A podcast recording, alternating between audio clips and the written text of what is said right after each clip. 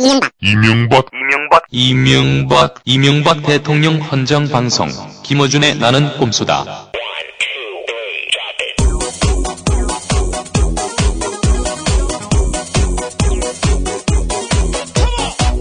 안녕하십니까. 딴지 총수 김호준입니다. 오로지 한 분만을 생각하는, 네.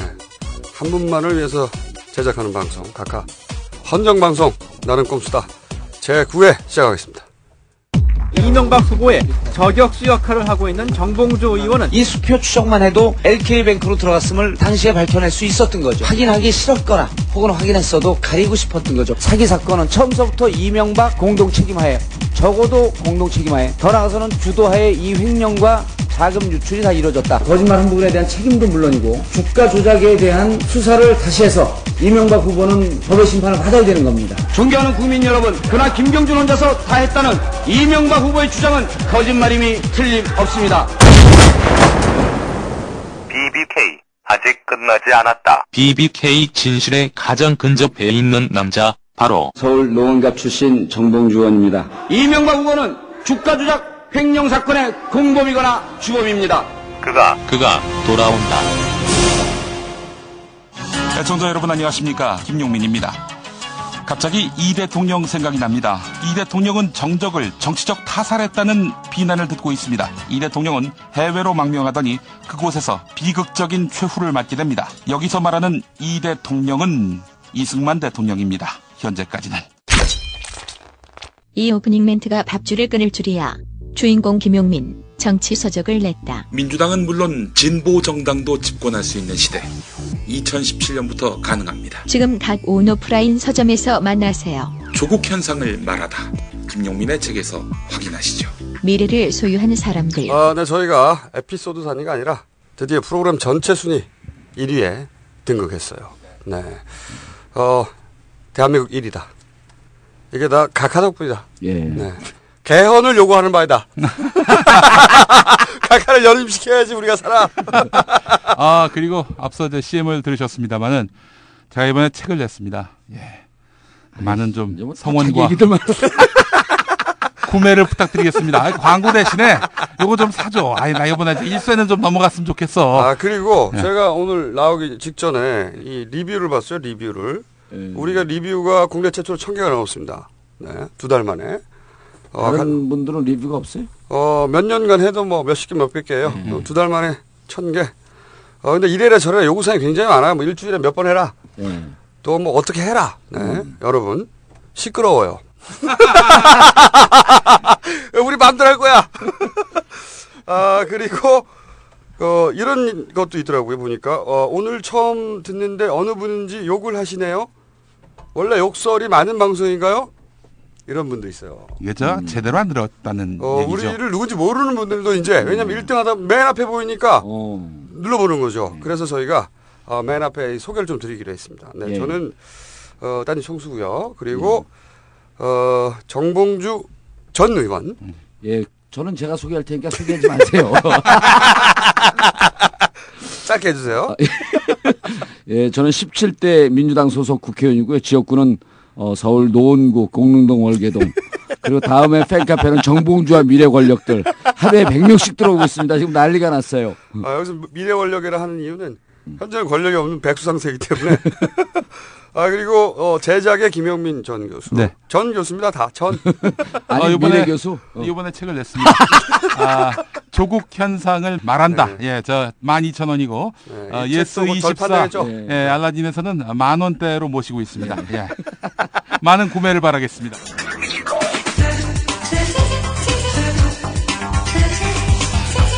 이 대치동에서 머리 심는 분이 절약적 씨는 강하신데 어세는 쓰시는 분이에요.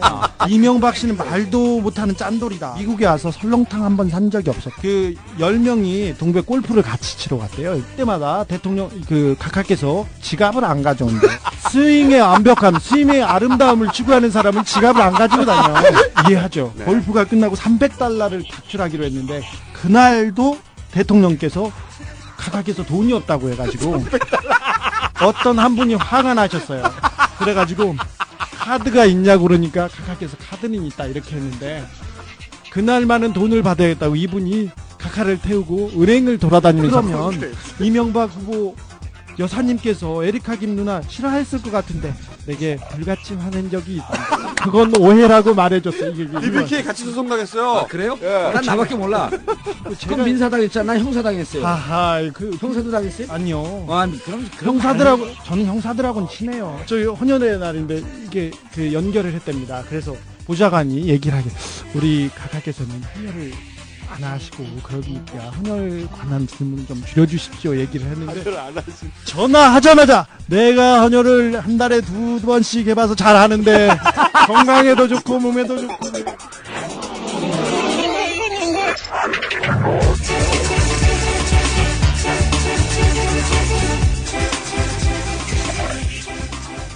아 그리고 지난주 어, 갑자기 등장해서 1대 8안을 음. 일으키면서 어, 지난주 방송은 이렇게 요약할 수 있을 것 같습니다. 주진우의 난. 어, 여기서 안 되네요. 어쨌든 어, 유일한 현직 기자, 어, 시사인 주진우 기자 나오셨습니다. 안녕하십니까. 네. 어, 그 회사에서는 별말 없나요? 별말 없습니다. 잼나서 그래. 잼나서. 아니 근데 이게 이제 지난번에 7월 1일인가 2일인가 제 그 팬카페 2천 돌파 오프 미팅을 했거든요. 아, 그거 하셨잖아, 맞아. 공지하고. 네, 했는데 46분이 오셨어요. 어, 그 방송 듣자마자. 아니 이제 우리가 이제 몇 번 했는데 이번이 제일 많이 온 거죠. 보통 한 25에서 30명씩 오는데 이번에 46명이 왔는데 그날 막 듣고 온 분들도 계세요. 그, 그렇겠죠, 당연히. 그러니까 여기서 방송 효과가 좀 있었고 이제 두 가지 특징적인 현상이 있었는데 어 이분들의 전체 46명의 말투가 아, 우리하고 거의 비슷합니다. 듣다 보니까. 예, 아, 막, 그, 이명박 대통령 각하를 욕하다가, 그럼 옆에서 한 분이 딱 끼면서, 각하는 절대 그럴 뿐이 아니야. 그럼 말하던 사람이, 아유, 죄송합니다. 제가 잠시 각하에 대한 존경심을 잊었습니다. 각하는 절대 그럴 뿐이 아닙니다. 아, 요즘 인터넷에 각하에 대한 어떤 반성이 물결쳐요. 예. 네. 각하가 이렇게 공군이나 치던 음. 무식한 노가다 이렇게 푹 폄하했던 사람들이 그럼요. 절대 그럴 뿐이 아니죠. 통성 기도를 하고 있습니다. 통성 기도. 디테일리. 너무 섬세한 분. 그래서 그날 46명이 참석, 참석한 꼼수를 보고 있는 듯한 느낌이었다. 옆에서 절대 그럴 뿐이 아닙니다, 각하는. 그 다음에 주, 주 기자한테 아, 여쭤보는 게, 아, 이 논쟁이 붙었어요. 여자 한 분이 자기가 여자로서 좀 아는데, 아직도 각하는 에리카 김을 사랑하고 있을 것이다. 그러니까 옆에서 방송 일을 하는 분이 네. 자기는 각하에 대한 존경심을 버릴 수는 없지만 그러면서 이제 살짝 욕을 하면서 돈 이외에는 아무것도 없는 사람이다. 그분은 사랑이라고 하는 것은 없다. 라고 얘기를 하더라고요. 그럴 리가 없죠, 각하가. 아, 그러니까 옆에서 어떤 분이 각하는 절대 그럴 뿐이 아니다. 아직도 사랑하고 계실 거다. 5만 원 주면 바뀔 수도 있습니다. 그런 거. 5만 원? 예. 5만 원은 왜 나온 겁니까? 그냥 나왔어요. 아니 아니 선배는 마음대로 막 하면서 내가 뭘 얘기를 하면 꼭 혹시 기자니까 근거가 있을까봐. 근거가 예. 아, 근데 오늘은 자랑을 좀 줄여야 돼요. 왜냐면 우리가 시간이 2시, 없죠. 2시에 쫓겨납니다. 음. 네. 어, 저희가 요거 한 시간밖에 못 빌렸어. 그래서 곧 쫓겨납니다. 아, 그러면 우선 좀 지난주에 못했던 얘기부터 하죠. 아. 많은 분들이 궁금해합니다. 그 설해마을의 신곡. 맞아. 이걸 깜빡했어. 맨 앞에. 모시기에 어, 주 기자 네. 짧게 설해마을 신공. 네, 네. 짧게 시간이 없어서 짧게 네. 할게요. 급해요, 오늘. 네. 반포대교를 넘어가가지고 서초동으로 가다 보면 아니 반포대교야. 이야기 스타일이 너무 웃겨. 서사적이야. 저기 설해마을이 나옵니다. 성모병원 옆에 오른쪽에 원래 조선시대 때 마을 앞에 개울이 서리서리 갔다 해서 설해마을이에요. 진짜야 이거는. 자, 너무 근데, 디테일 강해. 근데 그 성모병원 앞에 설해마을 옆에 팔레스 호텔과 그 성모병원 앞에 설해공원이라고 예쁜 공원이 하나 있습니다. 예. 산 밑에 있는데 아주 좋은 공원이었고 그린벨트였습니다. 팔레스 호텔 소유였습니다. 외국인들은 팔레스 호텔 못 찾아갑니다. 팔레스 호텔 하면 절대 못 찾아갑니다. 비슷합니다. 저기 노보텔을 러브호텔로 가는 거하고 비슷한 그런 구조인데 팔레스 호텔 땅이었는데 그게 개발이 안 돼서 한 10년, 20년 동안 공원으로 계속 있었었는데 카카가 당선되자마자 되자마자. 타자마자 이게 용도가 변경됩니다. 되자마자. 네. 조용히. 그린벨 각하는 은밀한 분이니까. 네. 은밀하게 디테일로 이렇게 그 세심하게 배려하시는 분 아니십니까? 그래서 그린벨트였는데 공원이었는데 갑자기 용도가 변경됩니다. 그 거기에는 지금 가보면 도요타 건물이 있고요. 건물이 계속해서 올라갑니다. 지하 6층, 지상 20층짜리 건물이 올라가는데 지하 6층이요? 네. 어이구. 뭐 공사비만 해도 500억이 넘는 건물만 해도 이렇게 큰 건물인데 이걸 또 따라 들어가 보면 조현준이라는 분이 나오십니다. 조성래 지금 정경련 회장. 네. 예, 큰아들 큰아들이죠. 주로 아들들을 어, 네. 많이 활용하셔요. 아들이 셋 가족애죠, 있는데 가족애. 네, 아들이 셋 있는데 조현준, 조현문, 조현상입니다. 큰 아들은 사장이고 작은 아들은 부사장이고 막내는 전무입니다. 역시 뭐 뼈대를 중시하는 가문. 그렇죠. 아니십니까? 가족애. 그러면 네. 가족애가 뛰어난 거죠. 네. 이 회사에서 이 그린벨트에다 그림을 그려가지고 건물을 올리는데 이게 도저히 있을 수 없는 일이어서 좀 노벨상에 올려야 된다는 그런 사람도 있어요. 어? 그 기법이. 네. 그린벨트가 그냥 타- 타는 벨트도 아니고 그림을 그린다고 되는 건, 건물이 아닌데 공원에다 지금 건물을 때려 박고 있습니다. 근데 이 회사 그 시공사가 건 짓는 회사는 효성 건설이고요. 음. 시행사는 신동진입니다. 아나운서 신동 진 아나운서가 아니고요. 신동진. 롯데 롯데 아닌가요?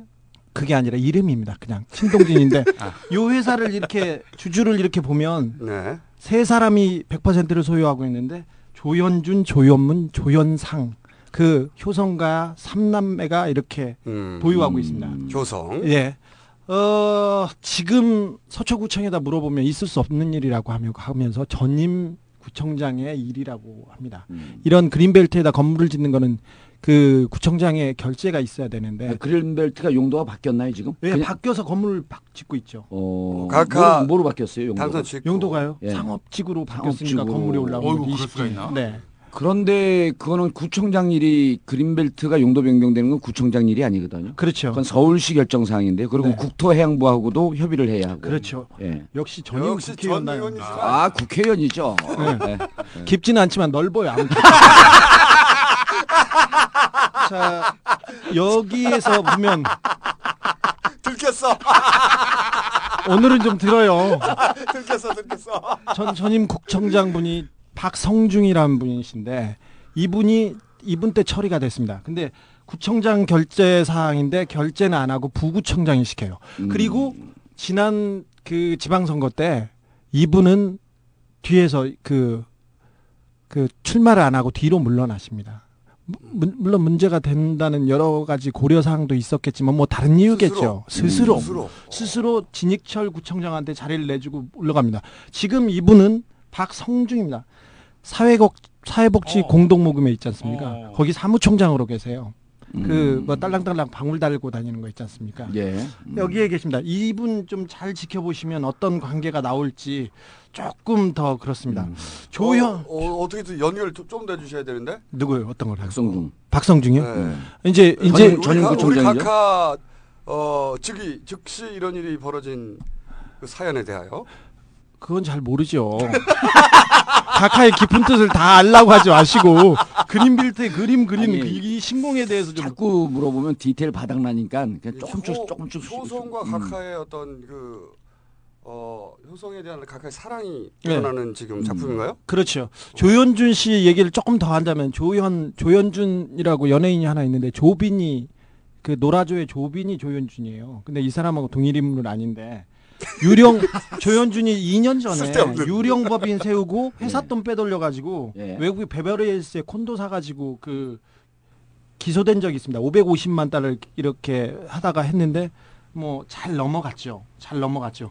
이 사람은 그 조현준을 자꾸 저기하고 누구냐 이명박 대통령 사위하고 이렇게 헷갈리는데 이명박 대통령 그 히딩크하고 같이 사진 찍었던 네. 사람은 조현범 씨고 조현범. 음. 아. 네, 조양래 한국타이어 회장의 차남이죠. 음. 저기 여기도 그 위계질서가 뚜렷해가지고 조현식 장남은 사장이고 저기 조현범 씨는 부사장입니다. 한국 타이어에. 그러니까 한국 타이어 효성 이렇게 큰 집은 효성, 작은 집은 아, 한국 타이어 그렇게 이렇게 연결되는군요. 네네. 이 조현 아, 조현범 세심하셔 각하 다 챙겨주셔. 그렇죠, 그렇죠. 직접 탱, 챙겨주면 아니면 쓰리 쿠션으로 이렇게 쓰리 쿠션. 아, 이건 정리할 필요가 있겠네. 아, 요, 요, 요 네. 그런 얘기군요. 3년 전에 주가 조작으로 우리 그 조현범 씨도 한번 불려간 적이 있었는데 그, 그 부분도 잘 정리됩니다. 그, 저- 정리되는데 여기서 하나 더, 이 그, 짚고 넘어갈 기- 길이 20년 넘게 그 설해마을, 설해공원은 전혀 그 움직일 수가 없었어요. 공원에다 건물을 짓는다는 건 있을 수 없는 그렇죠. 일. 그렇죠. 용도 변경 자체가 네. 엄청난 어, 일이죠. 그린벨트가 이제 우리 노원구 같은 경우 그린벨트가 많잖아요. 네. 그래서 그린벨트 용도 변경은 이렇게 얘기해 구청장들이 뭐라 그러냐면 이건 대통령 백으로도 안 된다. 아, 됐는데 그러니까- 이번에 아이, 보니까 아니, 그, 대통령 백으로 된 적은 각하는 절대 그럴 아, 분이 그치. 아니시죠. 각하는 대통령이 아니고 각하지 참. 그렇죠. 착각해. 죄송해요. 아니 그럴 정도로 그러니까 이게 만약에 용도 변경이 되면 그렇게 사회적 파장과 문제점이 심해진다 해서 다 피- 기피하는 거죠. 그래서 그게 오랫동안 그- 그대로 있었는데 각하가 참 신속해 보면. 야 신속하게. 되자마자 해버리니까 눈치를 못 채자는 사람들이 음. 어우 부지런하셔. 그러니까 각하의 사위 조현범 그 사위에 대한 사랑이 깊어서 그 집에 큰 집까지 도와준 거네요. 그렇다고 도와줬다고 이렇게 하면 각하한테 불충이니까 그렇지 그렇죠. 예. 도와줬을 것을 우린 추정을 했는데 그 사람의 큰 마음씀 거기에 대해서 생각해 볼 수 있다 이런 식으로 할수 있어요. 생각해 볼 수 있다. 네. 각하의 넓은 품. 근데 그 공원에다 건물을 짓는 거는 뭐 일반인 정서를 떠나서 이거 법적으로 이게 두드려 보면 분명히 문제가 있는데 일단 또 각하의 그 짓고 저, 짓고 일단 삽을 뜨고 보자는 정신 있지 않습니까? 사대강도 일단 파고 보면 일단 질러보자. 질러대. 예. 그런 정신 뛰어나시거든요. 그래서 이것도 짓고 있는데 이미 다 올라갔어요. 처음에는 공원 귀퉁이를 자꾸 조금 헐어가지고 작은 건물을 지었다가 아 눈치를 조금씩 보면서 네, 점점 삽, 삽이 커지더니 지금은 20층짜리가 그냥 올라가고 있습니다. 아니, 그러니까 상업적으로 변경이 돼서 어, 실제로 건물을 지을 수 있는 그런 여건은 다 갖췄는데 그랬음에도 불구하고 지역 주민이나 혹은 사회적 문제가 될 것 같으니까 살짝 살짝 이렇게 잽을 날려본 거네 처음에는 왜 그런지는 모르죠. 아무튼 예. 네. 아니죠 그 땅에 대한 사랑 때문에 땅에 대한 사랑 때문에 땅을 함부로 훼손시키기 싫어서 네, 공원을. 훼손시키기 싫어서 지금은 이제 건물을 더 사랑하게 된 거죠. 사업지가 됐지만 오로지 그 건물 오로지 그 건물만 올라가는 거죠. 어, 예, 효성에서 짓는 건물만. 네, 딴 데는 못, 올- 못 들어오는 거죠. 아, 감히. 어, 효성 지은 거죠. 예. 상업지구가 그럼 그. 공원은 지금 소유가 누구 소유로 되어? 원래 팔레스 호텔 땅이었는데. 자기네들이 개발하겠다고 기부 체납을 하겠다고 여러 번 얘기를 했는데 그 안 받아줬죠. 음. 그린벨트로 묶여 있어가지고. 그린벨트를 상업지역으로 변경을 해주면 그 중에 일부를 국가에 기부 체납하겠다. 네. 이런 거죠. 그런 그런 건 정확하게 그건 국회의원한테 물어보고 얘기하셔야 돼요. 아, 우리 딴 얘기하기 전에 네. 네. 어, 설의 마을 신공 그거였어요. 각하의 넓은 아. 품 얘기했고요.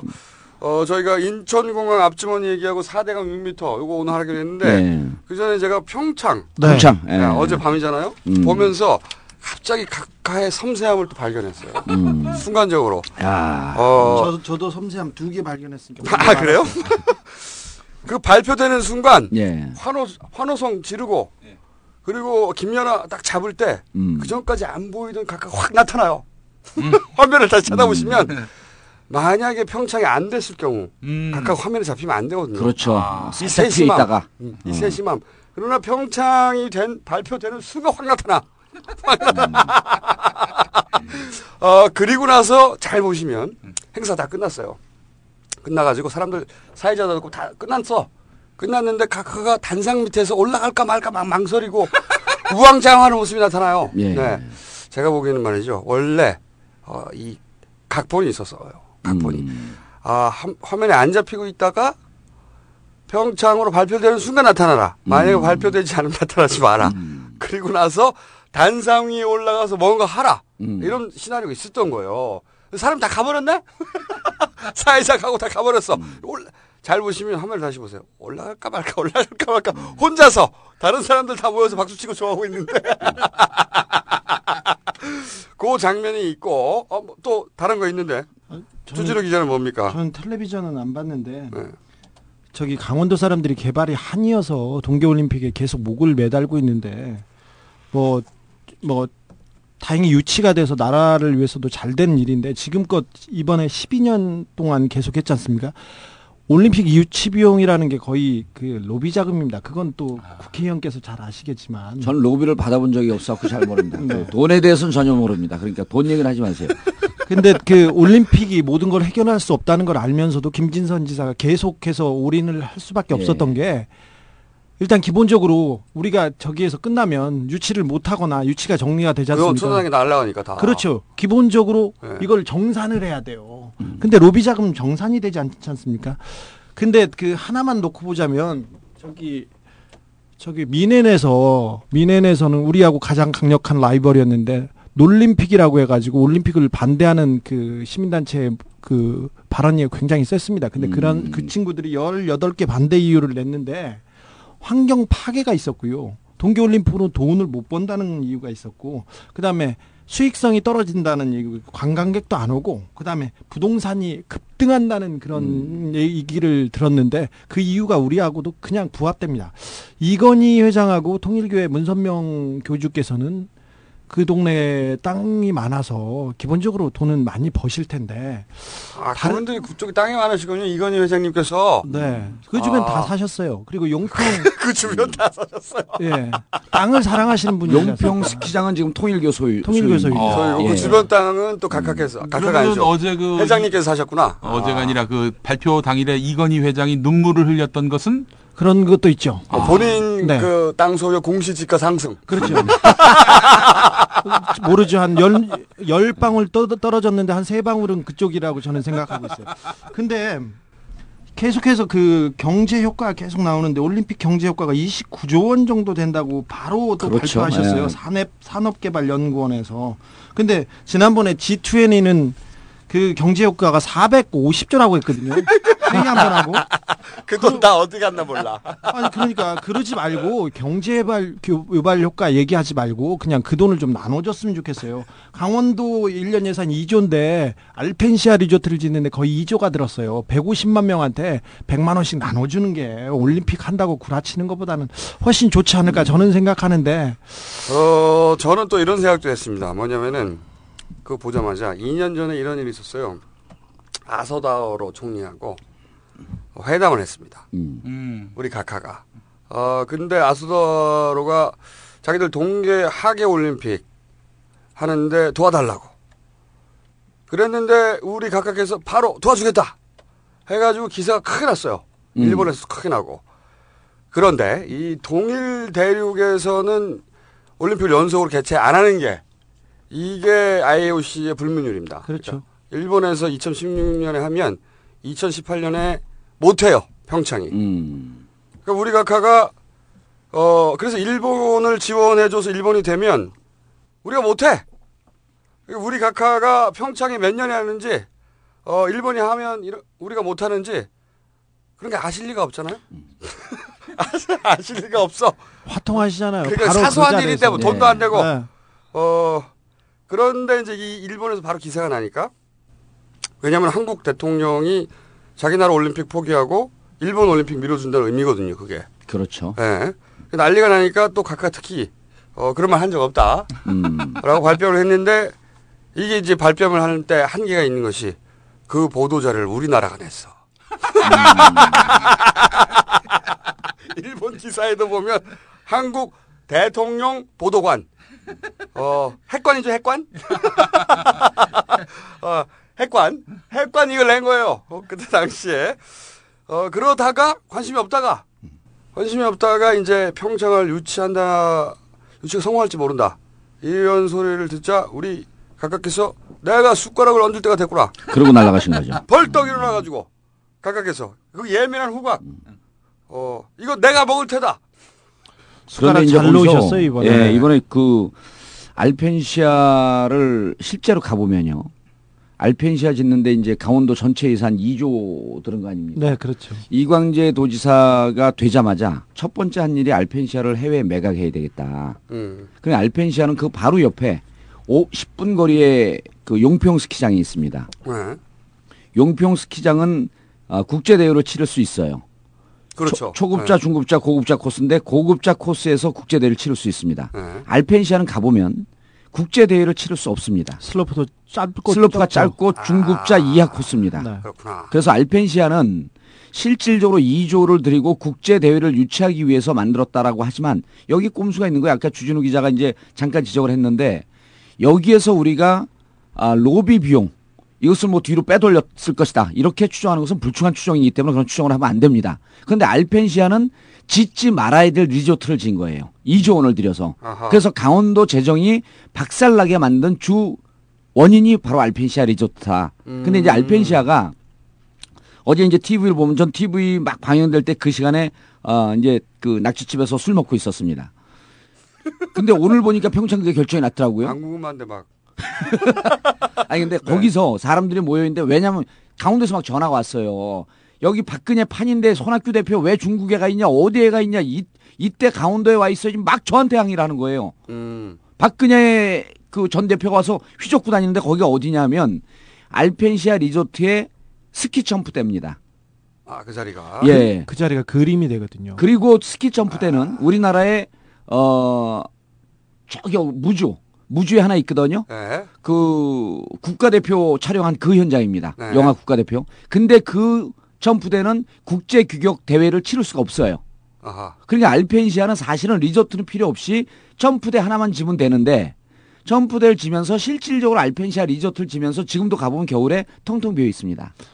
그 그러니까 강원도 적자의 원흉 이것을 굳이 강행하면서 김진선 전 도지사가 지었을 때는 무언가 연이 한나라당 소속입니다. 무언가 이유가 있지 않겠느냐. 어, 라고 아이, 하는 부동산 투자가 아, 과감하게 됐군요. 아, 거기에. 과감하게 된 거죠. 과감하게 된 짓지 거구나. 말아야 될 것을 2조를 들여서 지었다. 아, 그리고 그것을 반가에 하기 위해- 위해서 이번에 김진선을 명예 대표로 만들고 아, 이번에 김진선 가지 않았습니까? 그런 그렇죠. 그런 그런 돈이 역시 그렇죠. 이게 역시 큰 일에는 돈이야. 이거는 이제 강원도 지역구를 갖고 있는 국회의원들만 아는 내용인데 제가 이제 전국구 아닙니까? 전국을 가보니까 이런 걸 알 수 있는 거죠. 주 기자님 또 한마디 하시죠. 알펜시아 가보면 아, 내가 아까 넓, 그 깊지를 못하고 넓, 넓은데 깊지를 못하다는 것 때문에 살짝 빈정상했어. 그건 인정하셔놓고 그러죠. 들킨 게 맞는데 뭐. 알펜시아는 그 잘 지적했다시피 스키 점프대가 필수적이고요. 그다음에 그리, 크로스 컨트리 그런 코스가 필요한데 거기보다는 골프장하고 워터파크 그리고 골프장에 빌라에 돈 많이 들어갔어요. 그렇죠. 근데 그걸 하나도 못 팔았어요. 부동산 선 투자를 네. 했는데 그리고 그 부동산 원래 그렇게 대규모 투자하면 뒷돈이 많지 않습니까? 그리고 이제 스키장 리조트 하는 사람, 그게 진짜로 지- 지어서는 안 되는 강원도를 죽이는 그 장본인이 된게 아하. 뭐냐면 알펜시아는 어 이쪽 동쪽으로 부는 바람을 맞이하는 첫 번째 산이에요. 그러니까 스키장이 겨울엔 너무 강풍이 심해서 스키를 탈 수 없을 정도의 산이에요. 그 산 바로 뒤에 용평 리조트가 있습니다. 그런데 그러니까 용평은 천혜의 지역이고 근데 대회를 확 잘라가지고 알펜시아 쪽에서 열겠군요 이제. 대- 아니요, 알펜시아에서 못, 여? 못 엽니다. 스키. 점프 이, 이외에는 아무것도 못 합니다. 그쪽에서. 하긴 그러니까 어거지로 한두 개 끼워 넣을 정도. 대, 회가 관심 예. 있는 게 아니었으니까. 그렇죠. 다음 선거부터는 돈 어디를 개발하겠다, 뭘 그 유치하겠다, 투자하겠다 그런 사람보다 돈을 안 걷겠다, 나눠주겠다 이런 사람들한테 좀 집중할 필요가 있을 것 같아요. 그리고 아, 돈 여기서 나눠주겠다. 참고로 말씀드리면 돈을 나눠주고 무슨 시혜성 발언을 하는 순간 바로 선거법 위반으로 아웃입니다. 누구요? 그럼 여기서 좀 하시죠. 어, 저는 오늘 점심을 그 김영민 교수가 사는 것을 먹겠습니다. 아 여기서 조선일보가 잽싸게 들어왔어요. 예. 어 국가 원수 효과가 컸다. 기사 대빵하게 나왔습니다. 음. 그게 무슨 말이에요? 국가적 원수예요? 아, 원수란 표현을 썼어요? 국가 원수 효과가 컸다. 뭐 예. 제목이 그랬던가 그래요. 아니, 그러니까 이게 또 꼼수인 게 지난번 소치로 결정나고 평창이 두 번째 떨어질 때 소치로 결정나지 않았습니까? 그때 푸틴, 푸틴. 대통령이 간 걸 본 거예요. 근데- 보고 아 이게 내가 이번에 가서 숟가락을 얹혀야겠다. 근데 원래 이 올림픽 유치할 때는요 국가 원수도 도움이 안 돼요. 왜 안 되냐면은 기본적으로 올림픽은 7년 전에 개최지를 선정합니다. 음. 그러니까 그 오는 대통령은 자기 임기가 아니야. 다 그렇죠. 모조리다. 그래서 효과가 없어. 약속해봤자 2018년이면 차차기죠. 아무 상관 없잖아. 음. 그런데 딱 한 번 효과가 있어요. 푸틴 때. 왜냐면 음. 푸틴은 막구 실력자거든요. 대통령의 그렇지. 음. 대통령은 물러나도 여전히 최강의 실력자고 돈도 되게 많아요. 그리, 그리 고 각하의 실력을 좀 낮춰보는 것 같은데 회의 한 번 열어도 450조 효과를 만들어내신 진짜 훌륭한 분이신데 지금 이거 올림픽이면 얼마나 빼먹고 구워 먹고 설렁탕처럼 고아 먹습니다 이 정도면. 근데 제일 웃긴 건 뭐 이 기사에서 너무 바빠서 식사를 못 해가지고 음. 빵 빵까지 빵을 먹었다. 빵 먹으면 배 안 부르나 씨발? 빵을 빵을 드시면서. 어 그러니까 청와대 비대가 없는 거야. 이렇게 빨아주니까 자꾸 자꾸. 비대가 비대가 필요 없어. 자, 그러면 이제 서론을 끝내고 예. 20분에 했네, 씨발. 예. 자, 그럼 서, 서론 끝내고 지난번에 했던 일단 그거부터 끝내죠. 음. 앞돈. 인천공항공사. 아, 인천공항 앞돈. 어, 아, 요거는 근데 지난 이제 요 이거는 네. 그 제가 오늘 발언 양도 좀 주- 적극으로 있기 때문에 이거는 어, 정말 정확하게 좀 이해를 하고 넘어가야 돼요. 그럼 지난 시간에 나왔던 얘기만 약 한 3분 만에 정리를 하자면 이겁니다. 네, 먼저 정리하시고 네. 그리고 국회에서 진행되는 상황을 아셔야 돼요. 그러니까 어제까지 나온 얘기, 아, 네. 지난주까지 나온 얘기가 뭐냐면요. 그 인천공항 이제 집권하자마자 민영화형이 나왔죠. 네. 집권하자마자. 그래서 2008년 공기업 평가에서 우리 각하께서 거의 꼴찌를 시킵니다. 12등. 음. 어, 그리고 선진 경영 기법을 도입해야 된다. 그렇기 때문에. 어, 그런데 인천공항은 사실은 6년 연속 계속 지금까지도 어, 국제공항협의회에서 세계 1등 하고 있는데 어, 선진 경영 따로 필요 없죠. 이미 1등인데 어, 이게 안 먹히니까 확장공사 비용을 마련하기 위해서 팔아야 된다. 확장공사 예산이 4조예요. 예. 4조. 어, 그런데 지금 인천공항은 매년 순이익이 몇 천억씩 쌓여. 2조 2조가 넘죠. 그렇기 음. 때문에 절반은 임- 금방 마련할 수 있고 예. 어 그리고 매년 몇천 원씩 버는데 그리고 독과점이에요. 우리나라에서 인천공항을 통해야 외국으로 가 전부 다 우리나라가 없어지지 음. 않나 망하지 않아. 어 그러니까 차입하면 100%예요. 예. 차입할 수 있어. 이걸 왜 팔아? 그러니까 가게에 어 가게 공사한다고 가게를 판다 이거 말이 안 되잖아요. 게다가 확장 공사가 2017년이에요. 필요하면 그때 팔면 되지 왜 각하 임금 중에 팔아야 돼? 네. 어, 이다 기본적으로 말이 안 돼요. 그런데 팔면 세금도 줄고 지금은 조세 수입이 한 천억 됩니다. 민간인이 사면 요금 대폭발한다. 네. 이미 호주 맥커리 아홉 배 올랐고 히드로도 여섯 배 올랐고 이용객도 손해고 이용료 오르면은 또 항공사도 손해고 다 싫어해. 아무 이유가 없다. 그런데 그 인콩 인천공항을 사겠다는 회사가 맥커리인데 어 그 사겠다고 했을 때 한국지사 대표가 바로 각하의 조카. 연결고리 여기서 나옵니다. 여- 각하의 조카. 예. 이상득 의원의 아들. 여기까지 한국 대표 이름이 누군지 밝혀주셔야죠. 조카. 조카. 조카. 지난주까지 했습니다. 예, 우리 팬카페 회원들이 절대 의원님은 나가서 욕하지, 욕하지 마십시오 그러더라고요. 자 여기까지 했는데 예, 자, 그래서- 그러면 그 어 그런데 주진우 기자가 마지막으로 한 말이 뭐냐면 앞돈을 주는 거다. 우리가 뒷돈 음. 뒷돈 얘기하니까 그게 아니고 앞돈이다 여기까지 했어요. 자 의원님이 그 뒤로 네. 내용은 이제 우리 주, 주진우 기자가 탐사 보도 전문 기자 니까 그 내용은 조금 이따 말씀하시고 국회에서 이제 어떻게 됐는지 상황을 말씀을 드려야 되는데 예. 어, 지난번에 제가 잘못 발언했어요. 국회 법이 통과되어야지 매각할 수 있다. 예. 그게 아니라 지금 매각할 수 있습니다. 아 그건 왜 그렇습니까? 아, 현재 공항공사에서 어, 외국 자본에게 매각해도 전혀 문제가 없습니다. 아무런 음. 법적 규정이 그러니까 자기 물건 자기가 팔아먹는 겁니다. 우리 국가가. 그런데 지금 어, 국회 발의해 놓은 법은 뭐냐면 이것을 외국 기업한테 헐값 매고, 매각하는 것은 특혜 특혜라고 하는 비판이 있으니 네. 두 가지 법안을 제안을 합니다. 제출해 해 놓습니다. 첫 번째는 어, 공항공사법 일부 개정 법률안을 만들어 갖고 100분의 51, 51%를 국가가 소유하게끔 만듭니다. 51%. 그러니까 51% 이런 꼼수예요. 51%가 국가가 소유하고 있는데 그럼 결정적 지, 지배권이 국가가 갖고 있는데 이게 어떻게 매각이냐. 네. 이런 얘기를 피하기 위해서 51%를 국가가 소유하는 법을 만들고요. 그 법 내용에는 51%를 국가가 소유하고 공항 할주로 같은 기반 시설은 국가에 귀속시킨다 그래요. 그러니까 우리 국가가 갖고 있는데 무슨 매각이냐. 네. 이런 비판을 피하기 위해서 그걸 메꾸기 위한 법안을 낸 겁니다. 아하. 그다음 그다음 그 두 번째가 이제 그 그러면 할주로 거꾸로 하면 귀속이고 49%는 팔아도 된다는 얘기로 49%는 팔아도 된다는 얘기죠. 거꾸로. 이걸- 그렇죠. 그러니까 예. 100%다 판다는 비판이 있는데 무슨 얘기냐? 51%는 국가 소유다. 음. 이 법안을 작년 3월 22일 날 예. 법안을 냅니다. 한나라당 33명이 그 공동 발의해 갖고요. 그 법안에 또 무슨 내용이 있냐면 외국 국가나 외국 자본은 30% 이상 소유할 수 없게 만듭니다. 30%. 예, 그러니까 지금 이제 51%라고 하니까 일부 잘못된 우리 주진우 기자를 제외한 나머지 잘못된 언론에서는 49%를 해외 자, 자- 해외에 매각하는 걸로 알고 있는데 음, 해외에 매각할 수 있는 지분은 30%로 됩니다. 30%.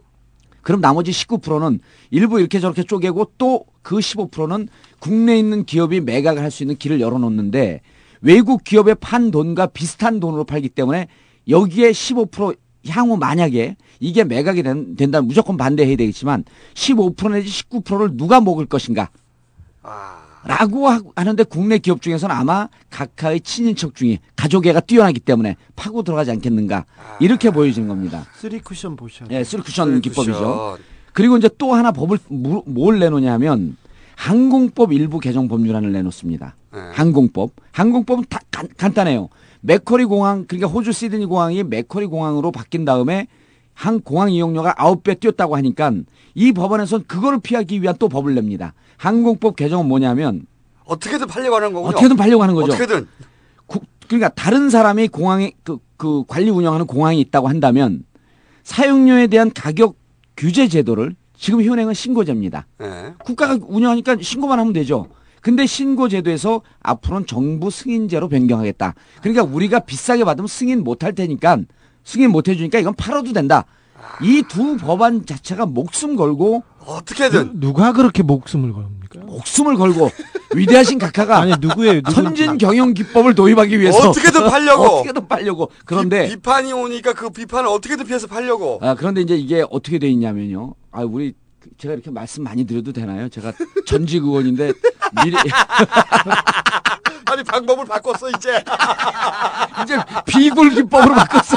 그럼 그만해요 좀. 아 재미가. 아니 그런데 재밌는 게 어, 한나라당 송강호 위원장이 어, 이 법안을 올렸어요. 네. 법안을 올려갖고 작년 9월에 올리는데 법안 올릴 때 강기가 의원이 목숨 걸고 반대하면서 이거 안 된다 법안 올리면 근데 양 여기서 이제 민주당이 잘못했어요. 원래 국회에서는 상임위에서 법안을 올리기 전에 양당 간사가 협의한다 그랬거든요. 네. 한나라당 최구식 간사, 민주당 최규성 의원 이거 분명히 들어야 됩니다. 이때 최규성 의원이 합의해 주면 안 되는 거예요. 하루 그- 해줬구나. 하- 협의 협의하는데 그걸 합의를 해 줘서 법안을 일단 올리고 올린 상태에서 맡겼다고 했는데 이러면서 밀려나간 법들이 많아요. 그래서 민주당이 그때 실수했는데 민주당이 잘못이네. 그러면 잘못이죠. 강기가 그러니까 제가 국회의원 떨어지니까 이런 문제가 발생이 되는 거예요. 찬스 나와서 찬스. 강기갑이 그것만 반대를 했는데 그, 송- 차- 그 미세한 틈을 깔때기야 깔때기. 그 미세한 틈을 뚫고 들어와. 근데 송광호 위원장이 그러지 말고 법안 상정하고 일단 법안 심사 소위까지 보내고 나중에 토론하자 하면서 거의 기습적으로 이거 상정을 해버립니다. 이 법안을. 두 개 법안을. 그런데 송광호 위원장은 충북 제천 단양을 지역구로 두고 있는데 재밌는 여기서 비하인드 스토리가 또 나와요. 작년 10월 작년에 이 송광호 위원장이 인천공항과 관련해서 혁혁한 공을 세운 겁니다. 작년에 충청권 의원들 중에서 후원금이 1등을 했어요. 후원금 모집이. 네. 그러니까 공개적으로 모집하는 돈에 1등이 모였을 정도면 이분이 혹시 재테크에 밝으시면 비공개적으로 할 리는 없겠지만 2억 3,726만 원으로 1등을 했습니다. 근데 2등을 한 사람이 1억 9천이니까 한 7, 8천만 원, 6, 5, 6천만 원을 더 한 거예요. 음. 그래서 현재 이 법안은 국회 국토해양부 법안심사 소위에 가 있습니다. 그래서 법안심사 소위 위원장은 최기성 의원이고 최기성 의원이 그때 잘못한 것을 반성을 한다면 이 법안은 심사하면 안 됩니다. 그런데 지금 전체적인 상황은 이명박 대통령이 각하가 힘이 빠져서 이 법안은 통과가 안 될 것이다. 저는 말이죠. 예. 네, 그 통과가 물론 안 돼야 되는데 예. 아까 이제 쓰리 쿠션 기법과 그렇죠. 국내 매각. 어, 국내가 먹는 부분 15% 예. 이것을 19%쯤 됩니다. 19%점을 이렇게 하지 않겠느냐. 음. 요 기법뿐만 있다고 저는 생각하지 않습니다. 예. 각하 한발 더 나가시는군요. 각하께서는 어. 말이죠. 어, 굉장히 이 창의력이 넘치는 분이거든요. 예. 이 부분 이 분야에서는 제가 론스타를 보면서 그 생각을 했는데 음. 론스타가 왜 검은 머리 외국인 많잖아요. 음. 검은 머리 외국인. 그러니까 우리나라 사람인데 외국 자본인 척 하면서 론스타 올라타가지고 배당으로, 배당으로 먹는. 지금 그렇죠. 론스타가 한 2조 배당으로 뺐지 않습니까? 음. 어, 제가 보기에는 이 론스타처럼 배당으로 빼먹을 수 있다고 저는 생각해요. 그럴 수 있고요. 배당으로 왜냐하면은 이 이미 맥쿼리가 배당으로 어 천억대로 가져가지 않습니까? 어 그러니까 제가 보기에는 인천공항은 이게 오해가 있어요. 인천공항은 각각해서 매각하려는 게 아니에요. 매입하시려는 겁니다. 각하가 매입을 하시려는 거예요 지금 팔려는 게 아니고 자신이 살려고 하는 것이다. 네. SOC 투자할 때 특히 맥커리가 투자할 때 20% 정도만 내고 그, 그 SOC 건설 비용의 20%만 내고 그 전권을 가졌습니다. 절대적인. 경영권을 갖죠. 20% 정도 투자하면요. 정부에서 SOC 건설 자금을 한 20% 대주고 나머지는 산업은행에서 뭐 그 시행사한테 대출해 들어오도록 돈을 줘요. 그래 놓고 해서 다른 그, 어, 뭐, 인천공항 고속도로도 그랬고요. 춘천 가는 서울 춘천 고속도로도 그랬고, 우면산 터널도 그렇게 했습니다. 그래서 20%만 가지면 정권을 질 수가 있습니다. 여기서 하나 더 말씀드리자면, 말씀하자면, 저기, 마- 말할게요. 저기, 이명박 시장이 시장 시절에, 이명박 각하가 시장 시절에 우면산 터널을 여기 맥커리에서 인수합니다. 그리고 그 다음에 아, 그때 이미 관계가 벌써 텄군요. 네, 그 전에 몇 가지 있는데 맥커리하고 서울시하고 30년 협약도 그때 맺어놨습니다. 아, 각하는 의리에 정말 그 의리가 그 의리 있으신 분이 그때 왜 축의금을 안 냈는지 그건 영원히 궁금하다. 근데 10만 원. 이, 이 정도를 가지고 20% 30%만 가지면 충분히 전권을 행사할 수 있습니다. 저기 그리고 배당을 할때 아, 맥- 우면산 터널 때 이미 각각에서는 맥커리와 맥커리, 어. 네. 아하 저기 맥쿼리 인프라에 투자를 한 회사가 우리나라도 많은데 군인공제에도 있고요. 신한금융, 그다음에 금호, 그다음에 그다음에 대한생명 그렇게 해서 여기에서 그룹을 모아서 맥쿼리가 그룹을 모으면 30%가 아니라 40%도 채울 수 있습니다. 그러니까 검은 머리 그- 외국인. 그렇, 죠 네. 그런 데들이 이제 19% 아, 론스타 기법이 네. 맞을 것 같아요. 론스타. 기법이 있는데 맥쿼리 인프라의 자산을 투자하고 운영하고 관리하는 회사가 신한이에요. 신한인데 그래서 신한은행 예, 네. 신한 맥쿼, 맥쿼리 금융자문 그리고 그다음에 맥쿼리 신한 인프라스트럭처 뭐 이름을 일단 어렵게 놔야 지금 사람들이 모르게. 아니 근데 그 기법은요. 옵셔널 벤처스. 그, 기법, 그, 그 기법은요. 옵셔널 벤처스 그다음에 LK 뱅크 네. 이미 BBK 아, 때 그렇죠. 터득한 기법이죠. 그렇죠. 네. 각하가 예. 깊어요 생각이. 2009년에 이 나라 이 맥쿼, 맥- 맥쿼리 인프라에서 신한 측에 그 지불한 돈이 그 컨설팅 비용이 250억이 넘습니다. 음. 자 보시면 신한하고 이 정권하고 관계에 대해서 좀 더 짚어봐야 되는데 랑찬 그 아, 이 신한 회장님. 예 이제 이제 가셨죠. 그 회장님은 그 대단히 대단히 큰 인물인데 이상득 형하고 상당히 친합니다. 음. 근데 이분이 이분이 박연차 사건 때 50억을 준 게 나왔지 않습니까? 그렇죠. 무, 무혐의였습니다. 음. 네. 그다음에 2000 그렇지 신한이 그렇게 연결됐지만 204억 원을 그 차명 계좌가 나왔죠. 무혐의였어요. 아예 기소도 안 했어요. 뭐 돈 있는 사람이 통장 하나 만든 거 이렇게 얘기하는데 그때 비자금 3억 원이 외부로 나갔다 나갔다 했을 때 이 누군지는 몰라도 이 씨 이름들이 계속 나왔습니다. 음. 바로 무혐의였어요. 이런 걸 조금 A 씨 이렇게 그 이름들이. 계속 나옵, 나옵니다. 근데 그때 이상득 그 형께서 노환균이라고 저기 KKK 사단에 TKK 사단에 그 적자를 거기에 서울지검장이 계속 박아두면서 보면서 이 그 신한 수사에 대해서 관심을 기울였다는 풍문이 있는데 이게 거기하고 연결이 됩니다. 아마 맥쿼리가 그 20%를 인수하면 신한이나 다른 그30% 네, 인수하고 법이 열렸죠. 원래 그 사람들은 돈도 그 정도밖에 없어요. 그 조금 내고 많이 빼먹는 빨대 작전 아닙니까? 근데 그 정도 내고 나머지 검은 머리를 충분히 모아서 전권을 행사할 수 있는 그런 능력은 되는 사람들입니다. 제가 보기엔 말이죠. 아, 가카와 맥커리의 그 역사가 그렇게 올라가는군요. 그리고 나서 쭉, 어, 조카가 이 일을 하다가, 어, 지금 제가 보기에는 이제 말씀하신 대로, 어, 19%를 그렇죠. 국내 자본이 먹을 분량을 어떻게 올라타느냐, 음. 혹은, 어, 검은 머리들이 어떻게 변장하고 들어가느냐. 결국은 그, 그게 그 돈인데, 배당으로 빼먹는 거. 요거 예. 론스타가 지금 시전했지 않습니까? 2조 원한 방에 빼먹는 거? 요거 방식으로 네. 왜냐면은 몇 천억씩 나오거든요. 그렇죠. 몇 천억씩. 배당을 내면 그 세금에서 피, 세금을 피할 수 있고 맥쿼리에서 지난해 2009년도에 1,900억을 배당하면서 세금은 하나도 안 냈습니다. 그러니까요. 어차피 주주들끼리 배당 나눠 먹는 거니까 지금 그 그래서 제가 말하는 게 이게 각하가 인천공항 매각이 아니고요. 매입이 매입 으로 볼 수 있고요. 그리고 그렇죠. 이제 매입인 겁니다. 이건 매입. 어, 현재 진행되는 상황은 어 한나라당에서 이제 작년 10월 4일 날 국정감사합니다. 인천공항공사 국정감사를 하는데 어 한나라당의 정의수 의원이 그러니까 이거 이 내용을 들으면 민주당에서 반대한 것처럼 반대를 해요. 한나라당에서조차도 인천공항은 현재 성장 초기 단계이고 저평가 상태이다. 서두르면 헐값 매각이 될 수 있고 국부 유출 의혹을 피할 수 없다. 이게 한나라당 정의수 의원의 발언입니다. 그 다음에 자기들도 사실은 다 아니까. 다 아는 거죠. 그리고 네. 이제 임기 끝날 무렵에 이 그 알토라 같은 기업을 왜 너 혼자 먹냐? 우리 나눠 먹자 먹으려면. 그다음 장재원 의원은 그래 이분들이 막는 이분들이 난 분명히 막을 거라고 봐요. 이게 그 한나라당의 요즘 상황을 보면 계파가 세 개로 나뉘어졌답니다.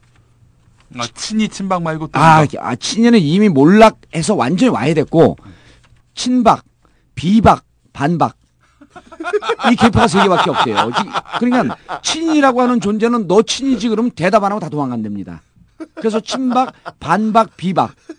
근데 반박은 거의 숫자도 없대요. 근데 어쨌든 장재원 의원은 뭐라고 얘기하냐면 국민 정서가 좋지 않다. 흑자 기업을 매각하면 경영 간섭을 받고 공항의 공공성이 떨어질 위험성이 있다. 이건 민주당 발언하고 똑같습니다. 그래서 이, 바, 이 지금 인천공항 매각은 민주당 인천시당도 관심을 갖고 국민들도 관심을 갖, 그 갖지만 실질적으로 막을 수 있는 그러니까 지민사회운동단체에서도 많은 관심을 갖고 있거든요. 그래서 어쨌든 우리가 무슨 단순 평가를 하기 앞서 갖고 이 관심을 가지십시오. 그리고 이건 매각 못하게 막으셔야 됩니다. 저- 우리가 이 민족의 향도 아닙니까? 저기 그 정도로 이렇게 생각하시는 거는 네. 저기 각하의 용기를 폄하한다고 저는 그거 아, 나도 나도 그렇게 했으면 좋겠어요. 네. 그래갖고 지난 시간에 얘기했죠. 호연지게. 저기 절대 그 물러서지 않는 분이기 네. 때문에 이거 아까 뭐 매각을 매입으로 우리가 이름을 바꾸자고 얘기했는데 그 아 매입이 맞을 것 같아요. 매입이에요, 매입. 매입이 진행- 맞을 것 같아요. 예. 진행- 아, 저의 날카로운 어떠 지금 그러니까 매입. 아니 네. 그러니까 이제 각하가 이렇게 보시면 돼요. 이 재테크를 통해서 어 사기업이나 이런 거는 많이 가졌는데 내가 진짜 전직 대통령으로서 국가의 공공성 있는 이런 기업은 하나쯤 갖고 있어야 되지 않겠느냐. 국가를 수익 모델을 삼는 이 그렇죠. 그리고 국, 비지, 비즈니스 모델 무한 확장인 거죠. 각하만이 할 수 있는 창의력. 그러면 그리고 그 퇴임 후에도 국가에 대한 관심 그리고 출국하고 출입 그 입국하는 이 국민들에 대한 애정 이걸 갖기 위해서 인천공항을 내가 한번 매입을 해야 되겠다. 어, 대한민국이 망하지 않는 한 인천공항은 망하지 않기 때문에 외국은 나갈 거 아니, 아니에요? 네. 그러니까 이 안정적인 수익 모델, 국가의 수익 모델화, 각하만이 할 수 있는 경지죠. 그러니까 국가와 자신을 일체화시키는 거죠. 저 각하 이렇게 보면 여러모로 저기 여의도에 있는 그 큰 목사님이 생각나요. 아, 예. 우리 조- 조용기 목사님 네, 조용기 목사하고 또 각별하세요. 음. 그두 분이 네. 어, 마취법 틀리는 거 아주 정말 네. 아, 비슷해요. 박근혜 그 전 대표하고 경선할 때도 경선 전날 투표 전날 각하한테 전화를 했답니다. 걱정 마십시오, 각하. 2% 차이로 이긴답니다. 그래서 2%로 이겼다는 게 순복음교회하고 그 다음에 한나라당에 있는 최측근 인사들의 얘기인데 그 요새 순복음교회에서 일어나고 있는 일을 보면 보면 각하하고 이게 여러 면이 닮아 있어요. 일단 조 목사님이 로맨티스트시거든요. 여자를 만나면 일단 기본적으로 이름을 지어줘요. 아니 진짜 연화. 난그 너를 유명한 유명한 사건이 있죠. 프랑스 나비 부인. 나비 부인. 네. 아니 저가 모를 정도 우리 그 청취자분들이 모를 수 있거든요. 근데 또 한번 저- 말씀해 아, 우리 주시죠. 저 주진우 기자가 네. 네. 아, 순복음의 모든 실체를 다 보도한 분이기 때문에 아 그래요? 저는 이분 어. 기사를 읽고 얘기한 것뿐입니다. 네. 근데 제가 나비 부인 모르세요? 나비 부인? 아 저는 주진우 기자를 지난주에 여기 와서 처음 봤어요. 아. 이런 기자가 있는 줄 몰랐어. 아니 이게 정치를 이게 정치인이 이렇게 지금 열심히 했다고 볼 수가 없어요. 아. 조영기 목사의 나비 굉장히 유명한 사건. 어. 그거 갈, 간략하게 말씀해 아, 주시죠. 고, 고, 고, 고, 그거는 또 저, 저, 종교 전문 네. 목사님 아들 아, 요거는 짧게 짧게. 아김 김 교수가 얘기해 이제 제가 그 한 인터넷 신문에 있었는데 그 선배되는 분 이제 이야기예요. 그 연락이 왔다고 합니다. 나비 부인한테. 나비 부인한테. 프랑스로 좀 어, 건너오면은 자기가 조용기 목사와 관련한 그런 어, 파일을 어, 자료를 주겠다. 갔대요. 한국 여인인데 네. 스스로 나비 부인이라고 그래서 하네. 이제 한국에서 프랑스로 건너갔지. 그런데 연락이 두절됐어요. 그러니까 기자가 갔는데 오라고 해서 어. 프랑스에서 정작 갔는데 연락이 안 되는 거예요. 네. 그 누나도 저하고만 얘기해요. 그건 좀 알아주셔야죠. 자 여기서부터는 예. 그러니까 연락이 안 돼. 어. 왜안 됐느냐? 예. 여기까지 정리하고. 이 양반이 그 책을 냅니다. 나는 파리의 나비 부인이었다. 근데 그 책이 있는데 어, 이 책을 이 얘기를 아는 나로서 너무 웃겨. 거의 뭐 이 책이 나오면은 그몇 쇄가 나갔는지 모르겠어요 지금까지. 어, 나오면 싹 근데 본. 사람은 한 명도 없어. 야 저는 봤어요. 그러니까 이제 그몇 사람 빼놓고. 그 대박 아이템이네요. 예, 그게. 그렇지. 내용이 뭐냐면은 어. 이제 예. 음. 어.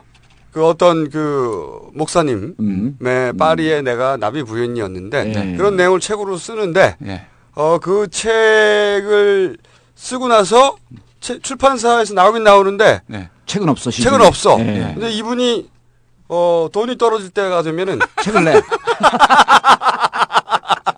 책을 내 예. 이런 이야기입니다. 예. 그 제가 조 목사님에 대해서 심층 취재를 해서 17페이지를 난 써가지고요. 기사 중에 제일 재밌었던 게 뭐냐면은 네. 조용기 목사와 삼부자, 아까 사부자죠? 네. 아들 셋이니까 음. 사부자의 병역 기간을 다 합쳤더니 7개월인가.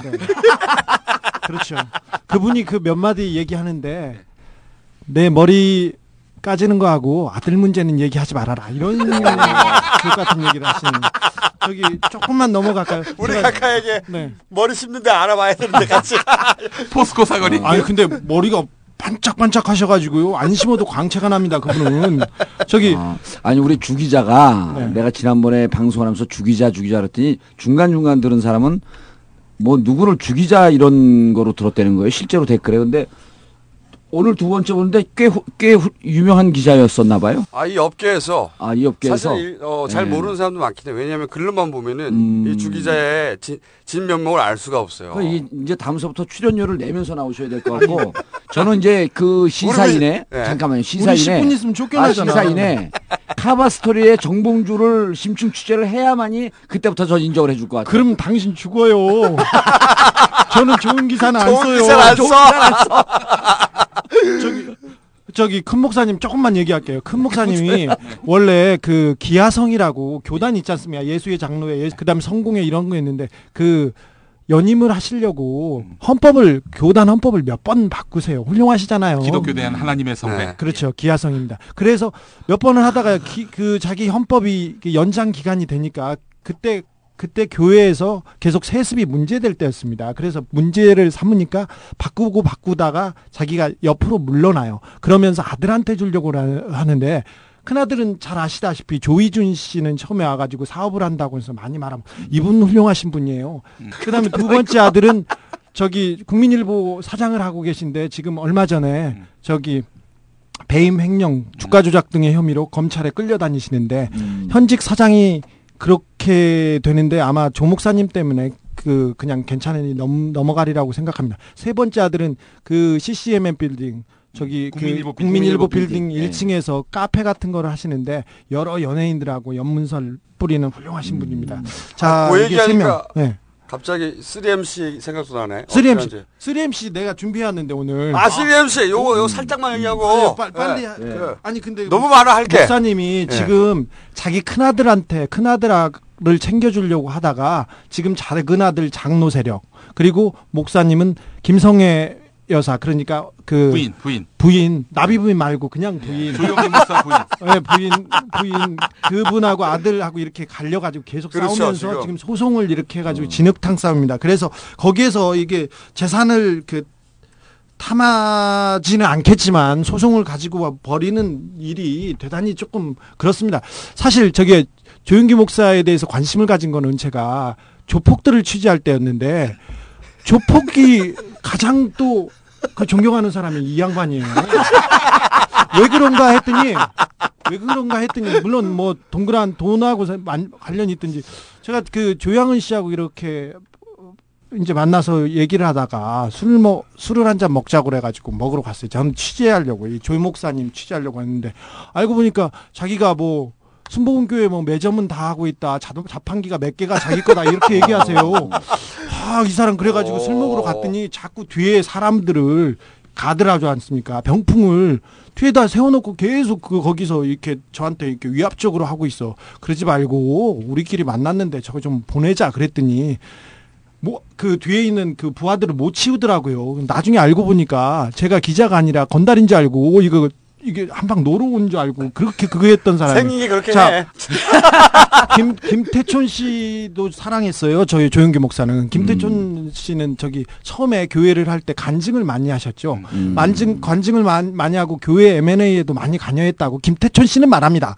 저 음. 사람은 아니었고요. 그래서 제가 큰 목사님 큰 주먹 사랑하다 해가지고 조용기 목사 부인 목사, 큰 조용기 목사가 저기 김태촌 씨랑 해서 옆에 쭉 이렇게 사- 가드들을 세워놓고 어. 찍은 사진을 냈더니 그 했었죠. 그 김태촌 씨는 저 조이준 씨 그러니까 장남의 그 장남 이혼하는데도 관여해가지고 협박도 음. 하고 뭐 문제도 하고 장인을 술을 너무 많이 먹이고 뭐 옷을 벗겼네 안 벗겼네 시끄러웠습니다. 근데 그때 그래가지고 그런 걸 내가 제가 기사를 썼더니 김태촌 씨한테 전화가 왔더만 어떻게 자네가 나한테 이럴 수 있나? 그러면 어떻게 나한테 말을도 안 하고 기사를 쓸 수 있나? 그러면 제가 기사 쓴다고 하면 못 쓰게 할 거잖아요. 그랬더니 어떻게 나한테 그럴 수 있어? 사실 그분은 목소리 톤이 두 톤이 우리보다 두 옥타브 높은 분이에요. 카리스마가 있고 어떻게 나한테 그럴 수 있어? 어, 이런, 이런, 이런 식이에요. 정말 카리스마가 그러세요. 가만히 있다. 야, 야! 욕도 그렇게 하세요. 그래가지고 나한테, 너 그럴 수 있어! 그러니까 제가, 아니, 뭐, 그럴 수도 있죠. 그랬, 그랬더니, 어떻게 나한테 뭐, 그, 죽이네, 살리네 하시더라고요. 그러니까, 남자가 뭐, 그렇게 째째하게 그런 걸로 그러세요. 그러니까, 한마디 하시대요. 그런가? 그리고, 그리고는, 그리고는 저 잡으러 많이 다니셨어요. 그래서 시청에서 만나기로 하고는 튀었죠. 아 3M 3MC 3MC. 아 이거 시간이 너무 3MC는 촉박한데 이건 안 되는데 나 오늘 다 끝내야 되는데 3MC를 제가 취재하기 아, 한게 여기 또 조폭에서 나와요. 음. 김태촌 씨가 감옥에 오래 있는 동안 그 서방파 범서방파를 이끌던 양 안무개 씨가 있어요. 그분은 저기 사업 뭐 그쪽이 조폭에서는 손을, 손을 씻었다고 해요. 진짜 목욕탕 온천 사업을 하세요. 그러니까 그래서 손을 씻은 거다. 씻었다고는 하는데 그쪽에서는 그 업계에서는 제일 전문가인데 그분이 조폭에서 거물이죠. 이름만 되면 다 알만한 그런 사람입니다. 그, 그 평판도 좋고요. 인물도 훌륭하세요. 그림도 훌륭하세요. 몸에 있는 그림도. 근데 이분께서 이분께서 검 PD한테 슈킹을 당했다는 거야. 아니 조폭한테 상납을 받는 PD가 어디 있어? 그러니까 어, 자기는 슈킹 당했다는 거예요. 그래서 보니까 SBS 이사인데 그 연예본부장을 하는 김아무개 씨 아들 모혁이에요. 아, 그렇게 얘기하고 갑시다. 그, 그 양반한테서 돈을 2천만 원을 주고 자기 업체를 방송해달라고 이렇게 했다는 거야. 근데 알고 보니까 돈을 안 내도 되는 건데 이놈이 나한테 슈킹해 갔다고 하는 거예요. 아, 이놈 당돌할세. 그래서 찾아가 봤죠. 삥을 뜯어갔다는 거죠. 그렇죠. 네. 빈 뜯었. 근데 이분이 핀을 많이 뜯었더라고. 여기저기서 그 연기자 그 딸내미를 둔 아버지한테선 돈도 빌려가고 나중에 문제가 되면 돈도 갚고 그 여기저기서 슈킹을 하고 다녔는데 알고 보니까 이 사람이 누구하고 관계가 있냐면은 은경표 PD하고 관계가 있어요. 전설의 인경 예. 은경표. 네. 연예 기획사에서는 뭐 최고봉이죠. 좋은 프로그램도 많이 하고 슈킹도 제일 많이 하고 음. 그다음에 두 번 구속됐어요. 김강수라고 GM 대표한테서 옛날에 소나타 승용차를 받아가지고 구속되고 그 다음에는 미성년자 연애 지망생을 건드렸다가 구속됐다가 나중에는 나왔어요. 근데 그 어떻게 됐는지 는 모르는데 이분 둘이서 자 김혁하고 은경표라는 분 둘이서 저축은행에서 돈을 이렇게 대출합니다. 음. 전일저축은행입니다. 전주에서 제일 좋은 저축은행이었는데 그 그 동생이 동생이 은일표 씨 아닌가요? 은임표입니다. 사촌입니다. 예. 네. 그러니까 방송사 간부와 유명 PD가 네. 저축은행에서 돈을 대출한다. 돈을 슈킹한다. 그 얘기를 듣고 가서 제가 이걸 뒤져, 뒤져봤어요. 이 두 사람들은 워낙 유명한 스타기 때문에. 갔더니 전일저축은행은 전주에서 제일 크고 좋은 저축은행이었는데 파산됐어요. 어허. 음. 근데 은임표라는 대주주가 그 돈을 함부로 이렇게 씁니다. 그분이 얼마나 훌륭하냐면요. 저기 인터컨티넨탈 호텔 삼성동의 제일 비싼 호텔에 100평짜리 스위트룸을 사무실로 씁니다. 그리고 그다음에 그 마이바흐 그 이건희가 쓰는 마이바흐를 타고 그다음에 제주도에 카지노를 하나 하시는데 카지노에 갈 때는 큰 리무진을 타고 가면 70억짜리 요트가 있습니다. 거기에서 이제 돈을 펑펑 쓰는데 이분이 얼마나 훌륭하시냐면 일식집에 가서 주방장이 이 고기를 좀 잘 쓸고 공손하게 하지 않습니까? 어, 자네 뭐 하고 싶은가? 그러면 저기 이런 횟집 하나. 응, 그 가게 알아봐. 그리고 그냥 은행에 저기 거기서 대출 소개 좀 받아야 네. 나. 술 술집에서 아가씨가 친절하게 하지 않습니까? 그러면 자네 뭐 하고 싶은가? 그러면 이런 가게 하나. 그래 내일 차려. 이- 이렇게 훌륭하신 분이에요. 근데 이름 이름이 어떻게 된다고요? 인류애네 인표. 인류애. 음. 예, 구속돼 있습니다. 아니요, 이거- 이거는 저축은행 건이 아니라 다른 건이었어요. 근데 이 은인표하고 은경표가 저축은행을 다 거덜냈다고 해가지고 제가 가봤더니 은인표하고 김혁이 저축은행에서 그 엔터테인먼트 회사를 가지고 대출을 합니다. 처음에는 뭐 7억, 70억, 40억 해서 한 200억을 대출을 받는데 중요한 거는요. 그 회사가 생기자마자 바로 없어져요. 이름을 모티스, 앤턴, 살람 스페이스, 그 다음에 에이도스 이렇게 바꾸면서 대출을 해가지고 바로 없애버려요. 근데 그 처음에는 대출을 안 해주려고 그랬어요. 대출을 안 해주려고 했는데 은경표가 나타나서 그 회사 우리 회사가 이렇게 좋은 회사다. 그렇게 하니까 안 대출을 안 해주니까 김혁이라는 사람이 그때 그 SBS 연예 본부장이었어요. 근데 연예 본부장이 가서 이 회사가 얼마나 예능, 좋은 예능 본부장이죠. 예능 본부장이었죠. 이 본부장이 좋은 회사라고 하니까 조금 신빙성이 있는데 그래도 안 해줬어요. 그 뭐 뭘 뭐가 있어야 될 줄. 그때 그때 누구 거를 가지고 가냐면 은행 주식에 우리 회사에 누가 있다 누가 있다 이렇게 해가지고 그때 아, 서류 들고 왔어요 지금. 네. 그 서류. 누가 있다고 나오냐면 강호동, 음. 신동엽, 음. 유재석이 있다고 합니다. 이 사람들은 실제로 그 회사에 이사하고 주주예요. 음. 그러니까 이 사람들이 앞전을 떼어서 대출을 합니다. 아하. 그래서 처음에 70억 가량을 대출 받습니다.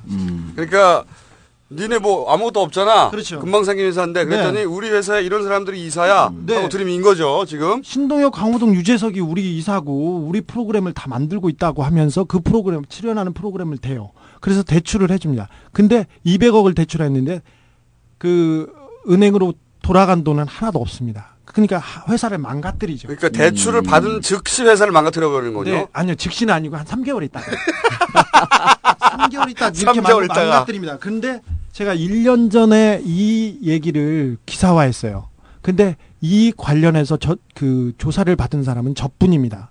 걔네들이 고소고발을 해가지고요 민영사를 해가지고 하고 있는데 제가 형사는 이겼고 지금 특수 2부에서 서울지검 특수 2부에서 전일저축은행 건을 조사하고 있습니다. 그때 저축은행의 문제점에 대해서 제가 여러 가지 문제를 했는데 근데 여- 이 3MC가 어떤 식으로 터진다는 거예요, 근데? 쓰리엄 씨가 네. 일단 기본적으로 불법 대출을 받는데 한 역할을 했습니다. 그리고 거기에서 계약금을 받고 돈을 받았습니다. 이 돈은 어디로 가냐면은 DY 엔터테인먼트 유산증자로 들어가서 그 회사가 어떤 회사인지 그 잘 모르겠지만 저 모르는 분들한테 잠깐 설명해도 됩니까? 우리 쫓겨나는데 지금. 우리 3분밖에 안 남았는데. 그러니까 정, 정그 이 회사가 어떤 회사냐면요. 그 우리나라 연예 엔터테인먼트에서 가장 중요한 사람들이 많이 있어요. 유재석, 강호동, 신동엽. 그 다음에 배우 고현정이 있고요. 설경구, 송윤아, 김태호, 박선영, 이수경, MC 윤종신, 김용만, 박경림, 최하정, 김태현, 박지윤, 김영철, 송은이. 그 다음에 가수 아이비, 박나래도 있습니다.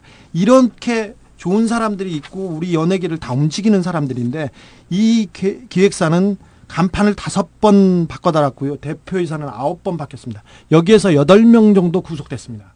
그러니까 9명 중에 8명. 이 DY 엔터테인먼트가 처음에는 뭐 팝콘, DY, 도너츠, 뭐 팬텀 이렇게 초콜릿 이렇게 이름을 바꿔서 그 이게 주가 조작을 하면서 그 사람들한테 이게 그 연예인 이름을 띄워가지고 주가를 띄우고 뒤에서 이렇게 돈을 빼먹었는데 얼마 전에 강호동이나 유재석이 자기가 돈을 못 받고 있다고 이렇게 얘기했는데 그렇게 피해자만 될 수는 없어요. 이분들은 거기에서 거기에 이사였고요. 그 다음에 주식을 가지고 있고요. 그 다음에 거기에서 계약금으로 그 천문학점 낀 돈을 받았습니다. 그래서 다 건물 사고 다 뭐 그 저 건물 사고 어떤 사람 저기 아까 그러니까 말했던 그새 MC가 알펜시아 리조트 예. 사고 그랬어요. 좋아하는 그 세 명의 MC가 사랑받고 있고 잘하고 있는 거는 맞는데 이쪽 그 회사 부분 그리고 이런 그 대출 관련해서는 그 문제가 있는 게 분명합니다. 자기의 음. 이름으로 대출을 받았는데 그 돈이 하나도 회수되지 않았습니다. 그 결과로 전일저축은행은 다 파산했고요. 근데 이 지금 이야기한 그러니까 세 명의 MC. 세 명의 가장 유명한 MC들이 대출 받고 돈 떼먹고 도망가는데 이용 이용됐거나 이용됐거나 아니면 최소한 그걸 알아도 묵인했거나까지 우리는 말 말하기 힘들죠. 근데 어쨌든 이용된 건 아니, 확실하고 만약에 그 계약금을 받고 그랬으면은 실질적 수혜자도 되죠. 그 도의적 책임은 물을 아니, 수 법적 있는데 책임도 물을 수 있죠. 그런데 이게 이 소위 이제 지금 어 저축은행 사태 예. 마무리하면서 터뜨릴 수도 있다는 얘기인가요 지금? 그렇죠. 주식 양도 양수 계약서를 쓰면서 이분들의 주식을 가지고 대출을 받았습니다. 그리고 나서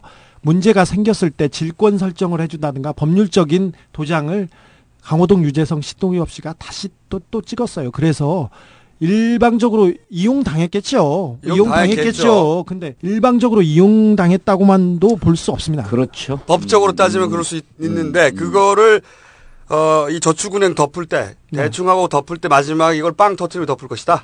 어, 저는 결과가 글로 간다고 생각합니다. 그쪽으로 주- 그 검찰에서도 조사를 하고 있네요. 있습니다. 왜냐하면 네. 지금 저축은행 사태는 저축은행 사태는 너무 불거지고 깊이 쑤셔 놓으면 어느 쪽에서 정리해야 될지 감을 못 잡아요. 검찰도. 그러니까 이것을 전체적으로 그림을 그리는 사람이 어느 정도에서 중지하라라고 하는 이런 코디네이션이 필요한 거예요. 그러면서 사람들의 시선을 확 그렇죠. 우리가 예. 이렇게까지 하고 끝낸다라고 할 때 어, 마무리 효과로 이펙트로 쓸 수 있다. 음. 아, 저희가 이게 아직 4대강 6m의 비밀이 할게 많은데 예? 나비 부인의 진실도 얘기해야 되고 나비 부인의 진실 진짜 재밌는데 음. 어 쫓겨나야 됩니다. 아니 이제 저는 그만 나올래요. 아, 왜 날 보고 얘기를 하세요, 근데. 아니, 아니, 그러니까- 내가 미워해서 그만 나온 것처럼 날 보고 아니 얘기를 아니 예. 아니 이제 저는 고정이 싫어요. 제가 집에 고정돼 있는데 항상 집에 들어갈 때 왜 집에는 꼭 어. 들어가야 들어올 때는 되나? 마음대로 좀 나갈 때는 마음대로 안 돼. 아니 진짜. 집에 가면서 좀 울기도 많이 울었어요. 근데 이제 그, 이- 그 그냥 선배가 오라고 해서 왔는데 이게 뭐예요? 뭐가 뭐야? 아니 그런데 우리 그날 그 팬카페 모였는데 이제 그런 생생한 얘기들을 좀 들어야 되잖아요. 네. 김총수 보고 싶다는 사람도 있고 어 김용민 교수 보고 싶다는 사람들은 없었어요. 아, 좀- 근데 주진우 기자 보고 싶다는 사람도 없었어요. 근데 이제 술을 한 잔씩 되니까 아그 말이 약간 차두리 비슷하게 좀 어눌하기도 하고 어 근데 이 디테일에 대해서는 아마 세계 최강일 것 같다. 아니 주진우 어? 기자의 방송을 듣고 예. 빵빵 터졌어요 진짜. 아 빵빵 터졌죠. 진짜 빵빵 이런 디테일이 터졌는데. 어디 있어요? 아 그래서 이제 제가 제가 보긴 이런 거예요. 의원님 나가야 돼요 지금. 제가 정치권 국회를 맡고 디테일을 맡으면 이게 환상의 콤비다. 어? 그러니까 이제 못 아, 나오지 여기서 안 끝내겠습니다. 나오지 못한다. 다음 주에 봬요. 다음 주에 어, 어 나비 부인하고 육미터 진실하고 예. 어 나머지 또 노원구 공릉동 월계동을 지역구로 두고 있는 정봉주 의원이었습니다. 끝. 총수가 보내온 에필로그. 스튜디오에서 쫓겨나는 바람에 제대로 마무리를 못했다. 못다한 이야기가 많다. 다음 시간에 다 이야기하겠다. 어쩌겠냐. 당신들이 참아야지. 다음 주에 다시 올게. 안녕. so frustrated.